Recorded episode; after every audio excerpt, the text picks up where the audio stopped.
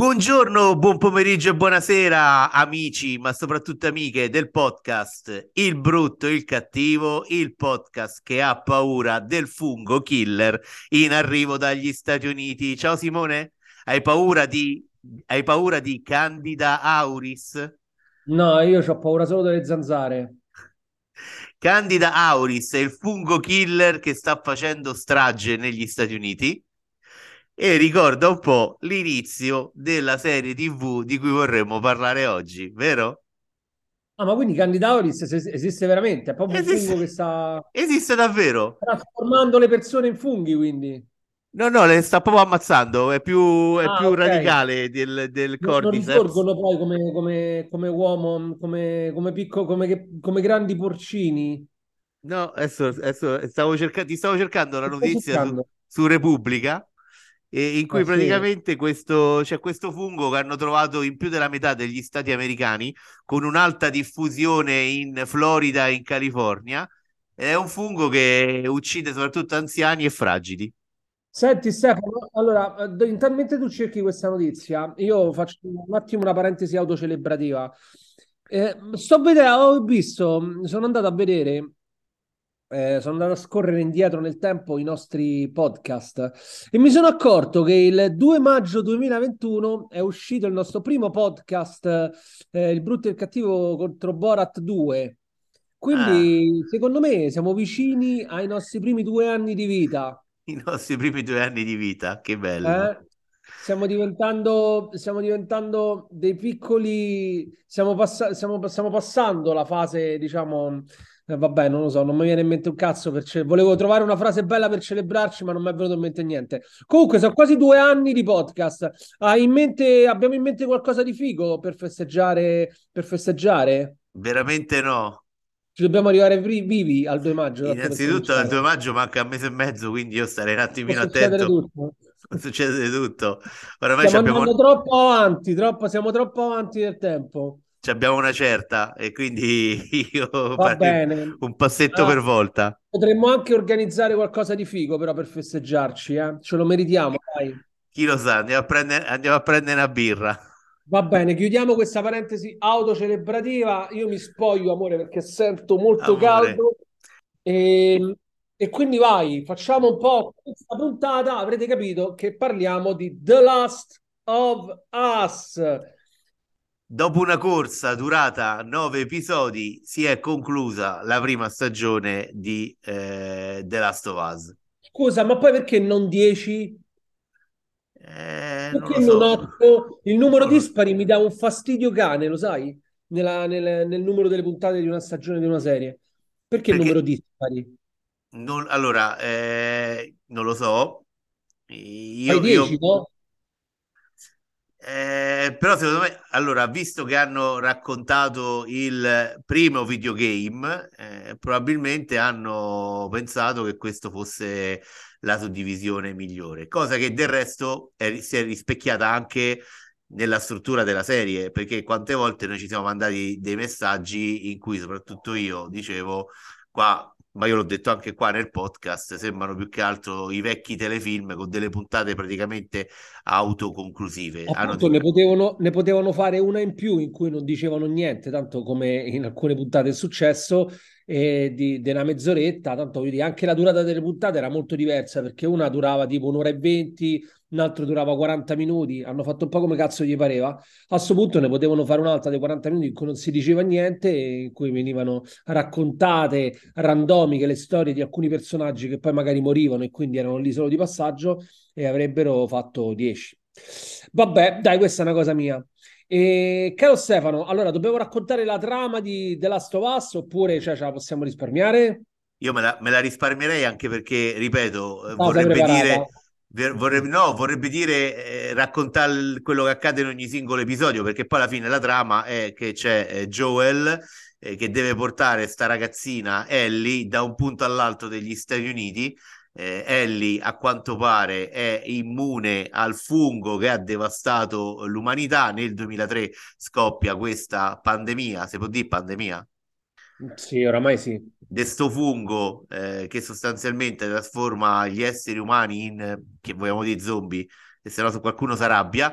No, sarà, Eh, sarà bene più se dici zombie che se dici pandemia. esatto. E, e il mondo praticamente si ferma, diventa The Walking Dead. Non si può dire neanche The Walking Dead. non si può Non si dire può dire neanche cazzo. Walking Ancora- E sostanzialmente noi poi scopriamo eh, la pandemia scoppia nel 2003, passano 20 anni, eh, inizia la serie, vediamo Joel con la figlia, la figlia muore, bla bla bla, poi arriviamo al 2023 in cui Joel porta al macero i cadaveri di bambini e sostanzialmente scopriamo che c'è questa Ellie che a quanto pare è immune dal fungo eh, controllore di esseri umani e, e deve, deve portarla in sicurezza eh, in un'altra città degli Stati Uniti dove si potranno fare delle ricerche e capire se è possibile eh, avere un vaccino da questo Cordyceps, questo fungo eh, che ha devastato l'umanità. Quindi si spostano dal punto A al punto B, ci sono un po' di tappe intermedie. Il rapporto vengono tra... raccontati anche altri, altri personaggi che non c'entrano nulla con questo passaggio dal punto A al punto B. A me la cosa che ha dato, ad esempio, una delle cose che non mi è piaciuta è che sostanzialmente questi personaggi che tu racconti appaiono e per lo più muoiono nel giro di un episodio, nel giro di un'ora. E sostanzialmente tu, Joel e Ellie sono loro due che vediamo in ogni puntata e in ogni puntata c'è un altro personaggio che dura un episodio, forse due, e poi alla fine schiatta. Quindi non c'è stato modo di affezionarsi a nessun'altra storia, a nessun altro personaggio, sono sempre loro, il loro rapporto cresce, all'inizio eh, per Joel Ellie è cargo, come dice, è una cosa da trasportare, piano piano si affeziona perché un po' gli ricorda la figlia scomparsa. Allora, ehm, voglio dividere il mio discorso in due parti. La prima parte è credo che il, pri- il primo tema, e credo che tu sarai d'accordo, è che è una serie TV che ha eh, di- dalla realizzazione e dall'allestimento sopraffino. Craig Mazin è lo showrunner insieme a Neil Drunkman. Neil Drunkman era quello che aveva creato con la Naughty, Naughty Dogs, mi sembra, il videogioco. Craig Mazin è quello di Chernobyl. Quindi la scrittura è sopraffina, eh, le interpretazioni sono più che buone. C'è Gustavo Santaoalla che aveva fatto anche le musiche del videogioco, che anche qui, eh, quindi ce l'abbiamo anche qui, come le, le musiche sono bellissime. Ci sono dei eh, registi importantissimi che hanno diretto alcuni episodi, c'è Alia Basi che adesso è in sala o era in sala fino a qualche settimana fa con Holly Spider, ehm, c'è Jas- Jasmine Zabanik che ha diretto l'episodio 6 che ha vinto l'Orso d'Oro a Berlino un paio di anni fa. Ehm, ci sono tanti attori, io me li sono un po' segnati perché la memoria di un pesce rosso. C'è Melaline Linsky, che io ad esempio avevo scoperto in Yellow Jacket, eh, bravissima. Eh, c'è Nick Offerman e Murray Bartelt. Nick Offerman in Parks Recreation e Murray Bartelt, bravissimo in The White Lotus.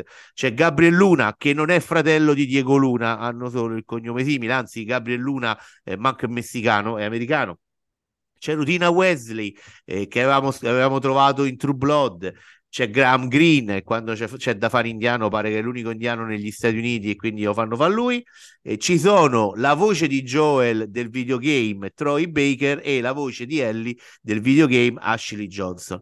Quindi sgombriamo il campo, la serie è realizzata in una maniera fantastica, visivamente bella, ci sono alcune sequenze che si svolgono eh, sulla neve, sul ghiaccio e quelle si sa tecnicamente sono difficilissime da realizzare. Tutto bello, ma io Simone mi sono fatto due palle. Mi sono veramente rotto le palle. Mi sono annoiato tantissimo perché dite quello che vi pare, è una riedizione, rievocazione di alcuni temi eh, di The Walking Dead. Io mi sono rotto i coglioni pure a guardare The Walking Dead, però il, le, i due i temi sono due.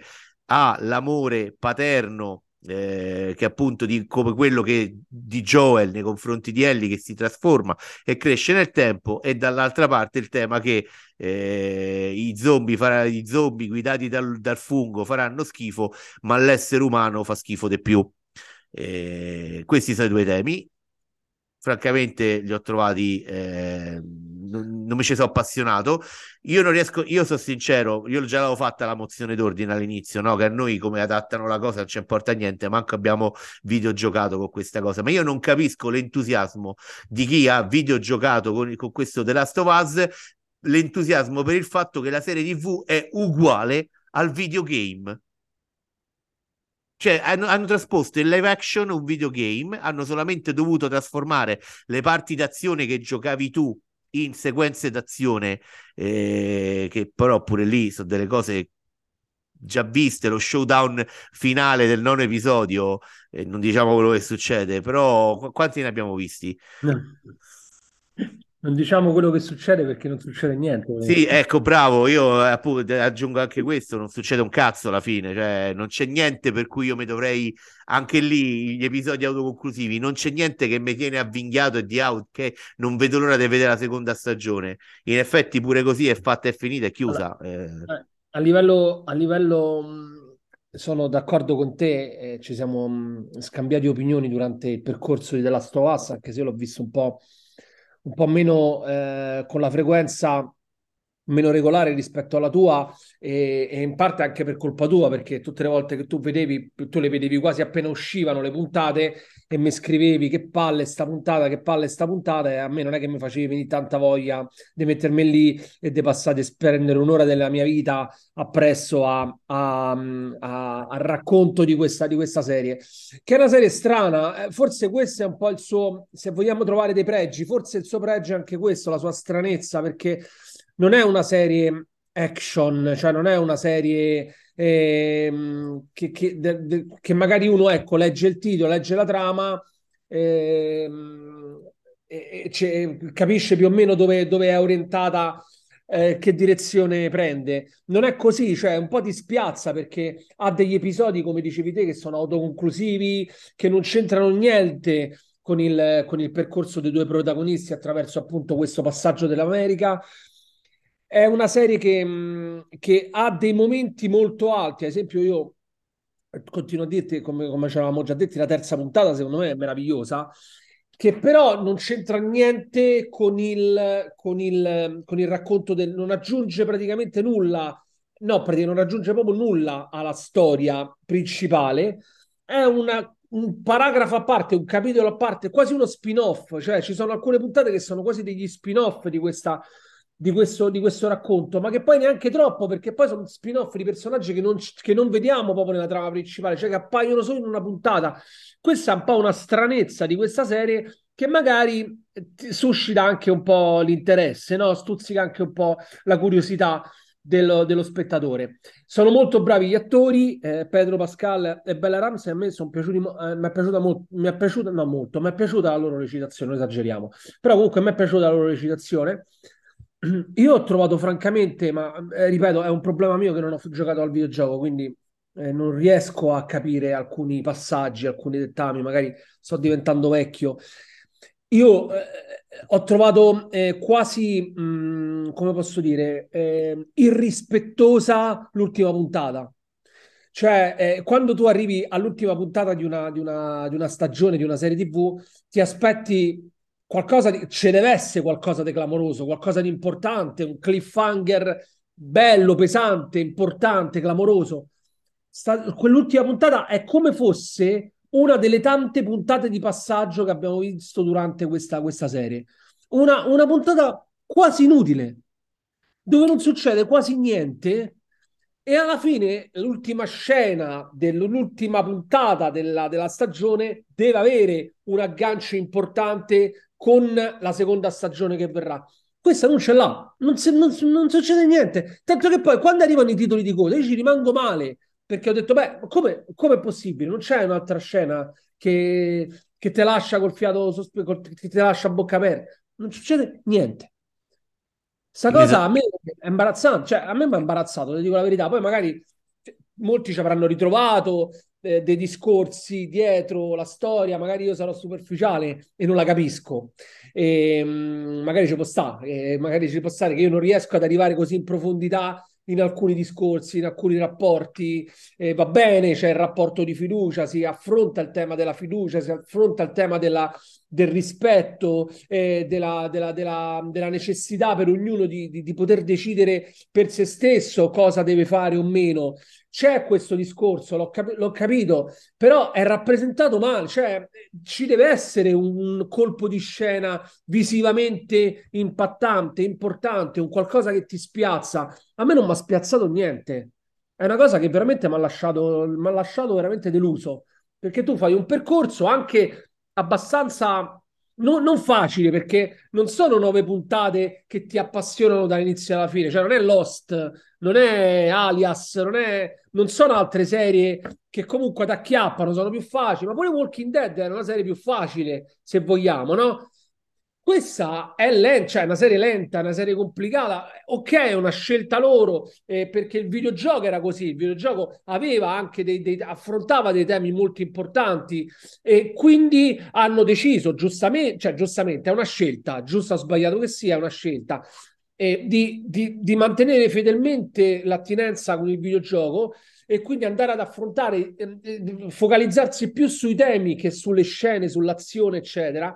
Quindi penalizzando l'incedere della serie che puntata dopo puntata non è una serie facile da digerire, arrivi alla fine e ti aspetti almeno nell'ultima puntata ah cazzo, un bello sfogo di, di, di tutto quello che ti aspettavi e invece a me mi ha represso, cioè ho finito di vedere una puntata, a me non mi è venuta voglia di aspettare, cioè non sto fremendo per, per la seconda stagione sinceramente. io so, io non so neanche se la guardo a questo punto.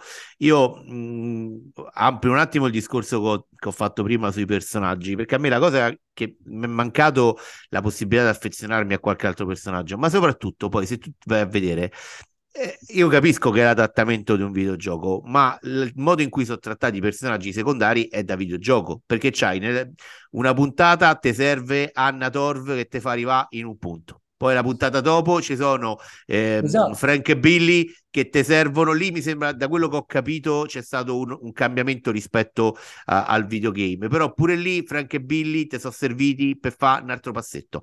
E poi arrivano a Kansas City e il, perso- e il personaggio che incontrano a Kansas City serve per fare un altro passetto. E poi arrivano e incontrano il fratello e anche lì fai un altro passo avanti e tutta sta, quasi tutta questa gente muore tranne il fratello. Poi incontrano Graham Green, Graham Green non lo ammazzano, però gli serve per fare un altro passo. E poi a me la cosa che mi ha colpito è che uno fa un viaggio, ma le cose ti accadono pure durante il viaggio. Invece qua loro si spostano da una città all'altra facendo anche centinaia di chilometri, non succede niente. Poi le cose succedono solo quando si fermano. E l'ho trovato, mi è mancato proprio il senso del pericolo. Cioè, quindi capisci che è un mondo in cui non, non, non, te, temi per la tua vita solo quando arrivi nel posto dove c'è l'essere umano. Ti ripeto, ehm, proprio la struttura.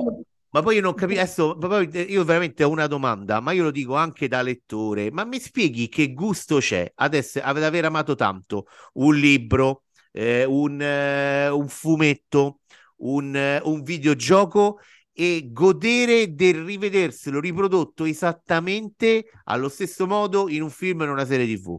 Tra l'altro, poi i videogiochi oramai sono dei film, quindi neanche a dire, sai, perché è fatto male il videogioco, te lo rivedi con attori veri, con eh, effetti speciali. So, so idee, cioè, i videogiochi di oggi sono praticamente dei film, quindi neanche quello regge come scusa. A me mi è mancato, ad esempio, una cosa che mi è mancata a me, Ste, è stata la presenza di un villain. Cioè, qua mancano i villain in questa, in questa serie, perché i, come si chiamano i clickers, quelli con i porcini, i porcini giganti? I por- chiamano i porcini. Non si vedono quasi mai, non si vedono quasi mai. Il villain che avevamo capito a Kansas City che poteva essere un villain dura lo spazio una puntata, è secco. Cioè i villain che affrontano muoiono nel giro della puntata, quindi manca un contraltare, come posso dire, un personaggio forte contro i quali si devono appunto mm, che, che, devono appunto sfidare i due protagonisti della serie. Non solo, e sono perfettamente d'accordo con questa cosa che hai detto. Mm, ritorno però al discorso che stavo facendo prima. Ovvero, hai detto bene tu, i videogame oramai è della cosa che a me mi ammorba tantissimo, perché io ho smesso di eh, giocare con questi giochi proprio perché a me non me ne frega niente che tu mi racconti una storia. Perché se mi voglio far raccontare una storia, mi guardo un film o una serie TV. Io voglio sparare, voglio ammazzare, voglio guidare le mie truppe alla conquista di un territorio, non me ne frega niente del contorno. Però, quindi noi abbiamo i videogame che hanno un debito verso la loro fonte originale oramai, che sono i film e le serie TV. E quindi questo videogame, ora che è un, un materiale creativo derivativo, deve ritornare alla fonte, ovvero ritorna alla sua fonte originaria e ne viene inevitabilmente mediato e svilito come contenuto perché è stato, ehm, come dire, inquinato eh, da questa nuova natura, cioè il Cordyceps in effetti è il fungo che ha attaccato il film e le serie TV e l'ha fatto diventare videogame e ora cerchi di fare il percorso inverso e di riportarlo al materiale originario e ne viene fuori un materiale secondo me eh, di un livello più basso eh, di, que- di, di, un prodotto pensato e sviluppato invece in maniera originaria. Non so se mi sono capito, mi sa che questa parte la taglio. Ti sei capito assolutamente, sono d'accordo con te. Parleremo di questa puntata, faremo una puntata proprio dedicata a questo eh, discorso delle serie ispirate ai videogame, perché non finiamo qui di bacchettare The Last of Us. E, ehm, Però fammi, hai, allora, hai, eh, ecco ad esempio, no? I, i, lo approfondiremo questo discorso, però Arcane eh, su, su Netflix, quella è una gran serie. Cioè, Arcane batte The Last of Us 4 a 1. Io a The, quello The Last of Us io gli do 6 e mezzo. Arcane è un 8. Io non so se tu hai dei voti in testa. Per me Arcane io... è un 8, The Last of Us è 6 e mezzo. Sì, sì, ma no, però il problema è che non si può parlare male perché poi alla fine ti devi un po' allineare anche a tutto questo coro di persone entusiaste di The Last of Us perché poi questi campano questi, chi commenta questi, queste serie, dico, campano grazie appunto all'hype, no? all'attesa, alla pubblicità, perché poi, diciamocelo francamente, il successo di una serie spesso arriva prima della messa in onda della serie stessa, no? Cioè c'è tutto il battage pubblicitario, il bombardamento che ti arriva dalla televisione, dai social, che ti presentano questa, questa serie come la serie più bella del mondo perché l'hanno fatta quelli che hanno fatto Chernobyl. Tu non ne puoi marla- parlare male, bam, bam, ti bombardano la testa. Tu arrivi, ti approcci ad una serie TV senza la dovuta oggettiv- obiettività, non sei obiettivo quando tu cominci a vedere una serie sei inevitabilmente condizionato da tutto quello che ti raccontano prima che questa serie venga messa in onda e quindi ne vieni influenzato inevitabilmente, a meno che non è proprio una porcata pazzesca. Però, seppure ti fa schifo, dici, vabbè, però ci sono degli aspetti che si possono salvare. Se ti è piaciuta, dici che è meravigliosa. E se è meravigliosa, dici è la serie più bella della storia del, del cinema. Cioè, il grado di giudizio è sempre un po' più alto e questa differenza la porta appunto tutto quello che ti raccontano, che ti, che, ti, che ti, dicono la televisione, i messaggi, i social, prima che la puntata, che la prima puntata venga messa in onda e quindi possa essere vista dagli spettatori. Quindi ci, ti, ti, danno sempre due punti in più rispetto a quello che tu gli daresti. Quindi se la serie ti fa schifo, comunque è sufficiente. Ecco. Io ti aggiungo una cosa eh, che io ho scoperto da pochi giorni e, non, e secondo me è una cosa che ha pesato, ovvero a tutti, i, a tutti coloro che recensori, eh, TikToker, influencer, chiamali come te pare, hanno avuto la possibilità di vedere in anteprima The Last of Us, è stata mandata una lettera. Una lettera personale con la carta intestata The Last of Us, intorno su sta carta, su sta lettera ci sta tutto il cordyceps. Una lettera di Greg Mason e Neil Drunkman in cui hanno, eh, ti sta a mettere le mani in faccia, sei preoccupato di quello che sto per dire, no, vero? No, perché mi è arrivato pure a me comunque, però a me non mi è arrivata la lettera. Mi hanno mandato solo le puntate, ma non, non, ho ricevuto la lettera. Non hai ricevuto la lettera, invece ad altri, evidentemente più importanti di te e di me, io ah, manco ecco, le puntate. Eh, io, io, le puntate Sicuro. me le sono dovute vedere in televisione, quindi sono proprio sfigato. Ma sì, ma ad cara me ne altri sono viste due, non è che me ne sono viste ti hanno mandato, quindi tu immaginati che tu sei, allora, Simone, eh, commentatore del, del blog, del portale, della Eh, pagina Facebook tal dei tali, che ti arriva una lettera scritta da Craig Mason e Neil Druckmann che dice, caro Simone, e in questa lettera che saranno pure, oh, scusate, stavo abbattendo il microfono, sta lettera, de- mi sembrano pure mille, mila battute, saranno almeno duemila battute di testo, spiegano quanto hanno amato fare questo, questa serie TV, eh, la filosofia che ci hanno messo dentro, che però loro hanno citato una frase, mi sembra, di Frank del terzo episodio, in cui lui dice, dice, a un certo punto fare attenzione alle piccole cose e il modo in cui noi dimostriamo l'amore, no? E loro esatto. spiegano che è stato lo stesso approccio che loro hanno avuto alla serie e che è una serie che parla dell'amore. Quindi a quello che hai detto tu, giustissimo, arriva pure questa cosa, tu ti vedi arrivare la lettera di Greg Mason e, e già te, te senti il fenomeno. L'hanno fatta apposta perché lo sapevano che sta serie non era un granché e quindi hanno spinto proprio su questa cosa per condizionare un po' la scelta e la indirizzare un po', capito? L'opinione, la pubblica opinione.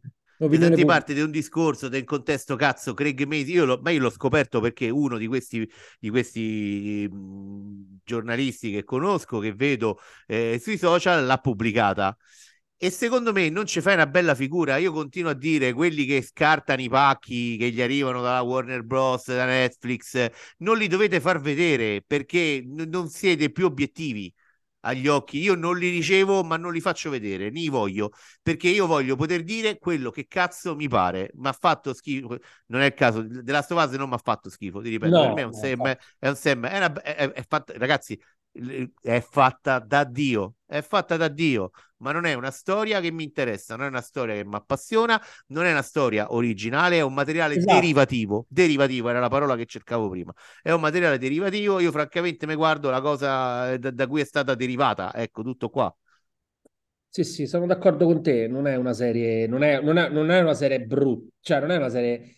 È, no, come no. dici te, no, non, è, non è una serie che se non te la vedi cioè personalmente se non mi fossi visto le nove puntate di Last of Us non mi sarei perso niente nel mio percorso. Capito che ti voglio dire? Cioè di, di, mh, culturale di crescita comunque eh, non, non, non, non, mi sarebbero mancate sapendo come no eh, avendole viste prima. Quindi è una serie bella fatta molto bene come dici giustamente te che però mh, non è una serie che, che, che sprizza di originalità secondo me. Anche cercando di andare un po' verso differenti strade per provare a raccontarti una storia in modo differente, però poi alla fine il risultato è, è abbastanza noioso, ecco. Però un'altra cosa che però, una cosa mi è piaciuta, devo dirla, è che la puntata 3, che è quella di cui hanno parlato tutti, che a me francamente mi è sembrata una cosa normalissima. C'è questo, rappo, questo, questo amore omosessuale che ha conquistato tutti.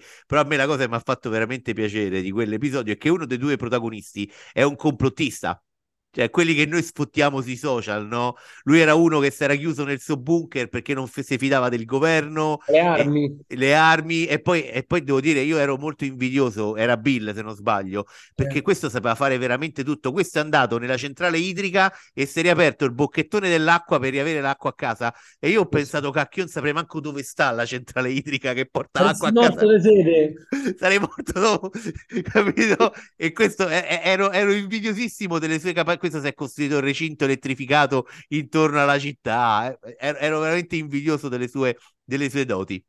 Senti, eh, Stefano, ci è arrivata la lettera di... è tornato Padre Zizzo. Grande Padre Zizzo.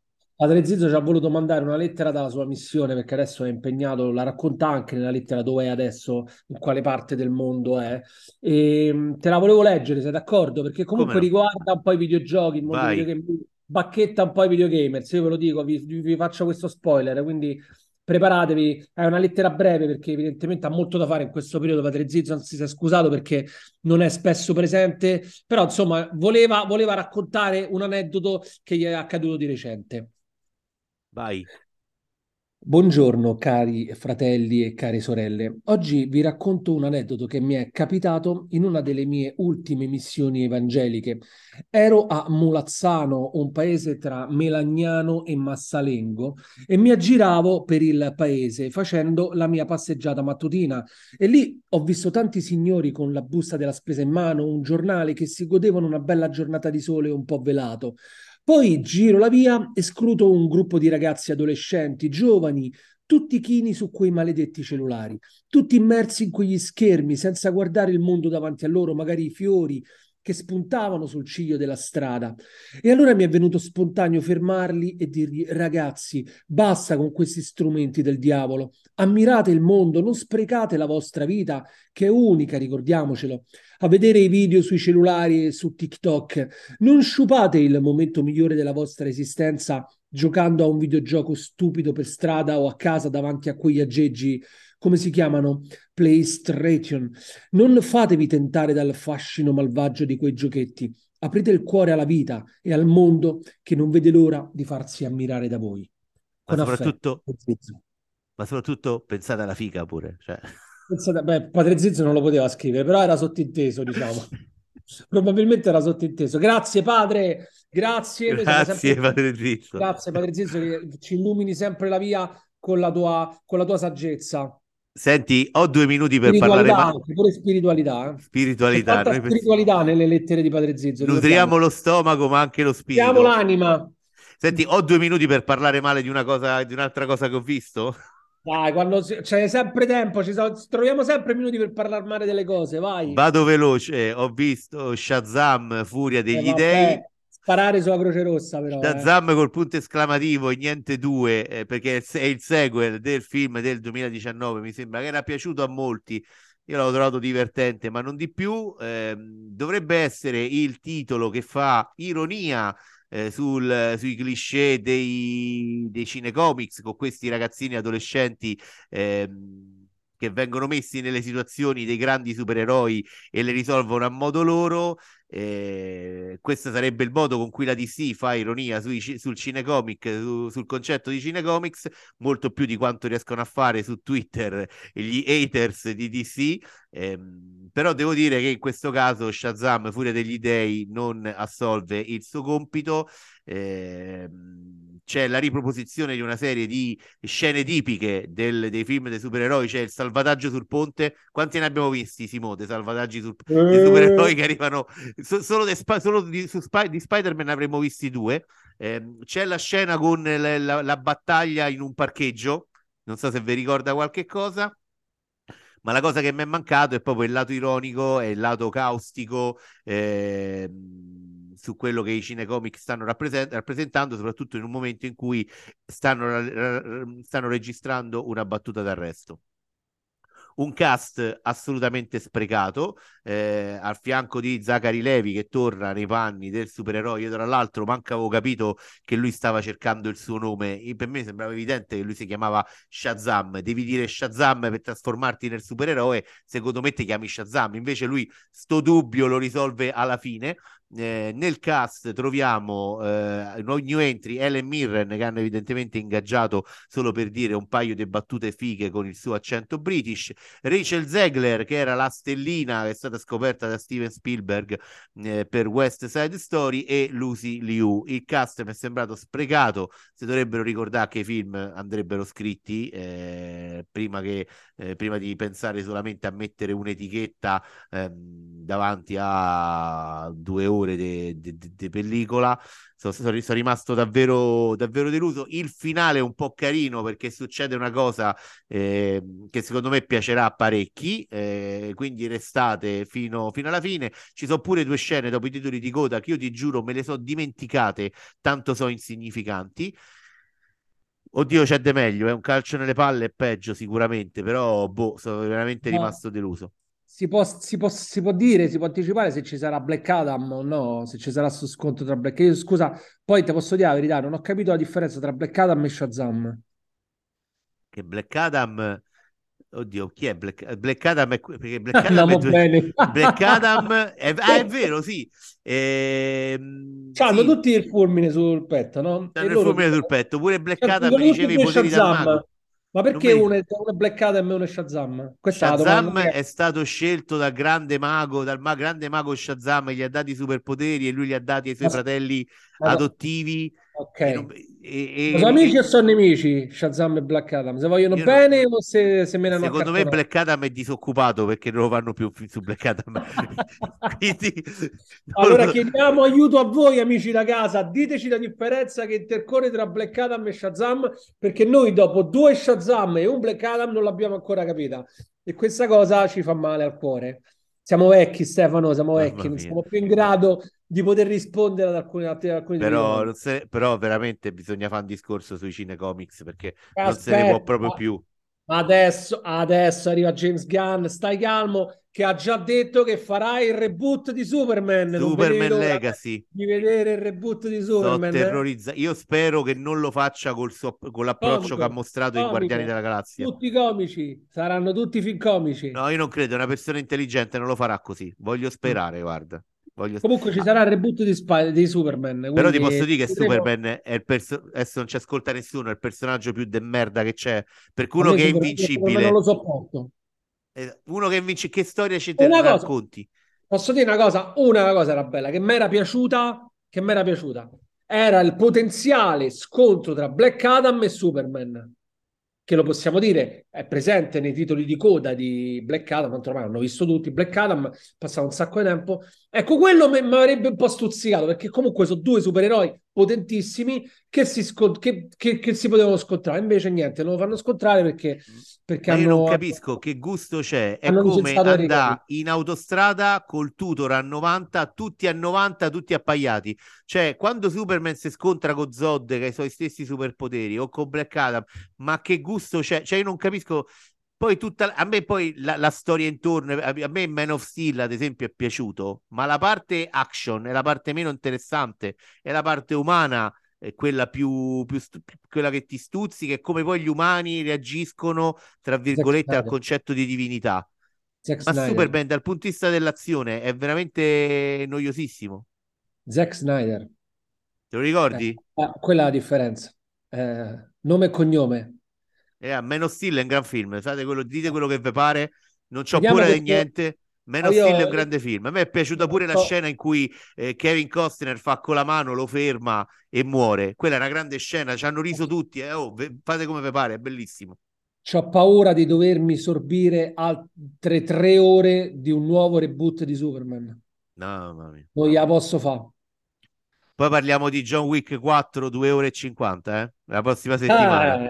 Ah, sì, sì, assolutamente. Poi parleremo anche di Dungeons and Dragons che abbiamo visto. Due ore e un quarto. Scorsi, due ore e un quarto, che è niente, due ore e un quarto. Cioè, bravi, bravi. Dungeons and Dragons, due voti in più perché hanno fatto durare il film Vero. quasi intorno alle due ore.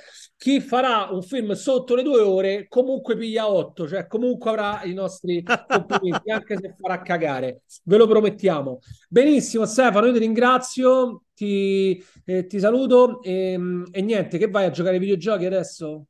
No, vai a adesso... giocare... Ma Last of Us 2 sarà uguale al sequel di Last of Us, quindi che hanno sì, fatto il sarà, riprenderà il secondo videogame. Che bello! Che bello, non vedo l'ora. Benissimo. A me girerebbero le palle. Io se l'avessi giocato, a me girerebbero le palle. Voglio vedere una storia. Ma sai nuova. che si può fare? Scusa, eh ma ci stanno i walkthrough su YouTube, cioè tu te vedi il videogioco, il walkthrough di YouTube, vai a due per, ci metti un quarto d'ora e te vedi tutta la seconda stagione. Ma infatti in già qualcuno ha fatto notare che sono usciti dei video su YouTube che sostanzialmente spoilerano la seconda stagione eh, oh. perché, eh, perché sarà Quindi, così la strategia per evitare dove, dove passare 10 ore a vedersi una serie è che vai avanti due per su YouTube e ti vedi tutto il walkthrough della seconda, del secondo videogioco de, della Stovaz. Bello. Sal- salutiamo che il tempo è finito. Ciao, ciao a tutti. ciao, ciao. ciao. ciao. Il mondo si divide in due categorie. Chi ha la pistola carica e chi scava. Tu scavi.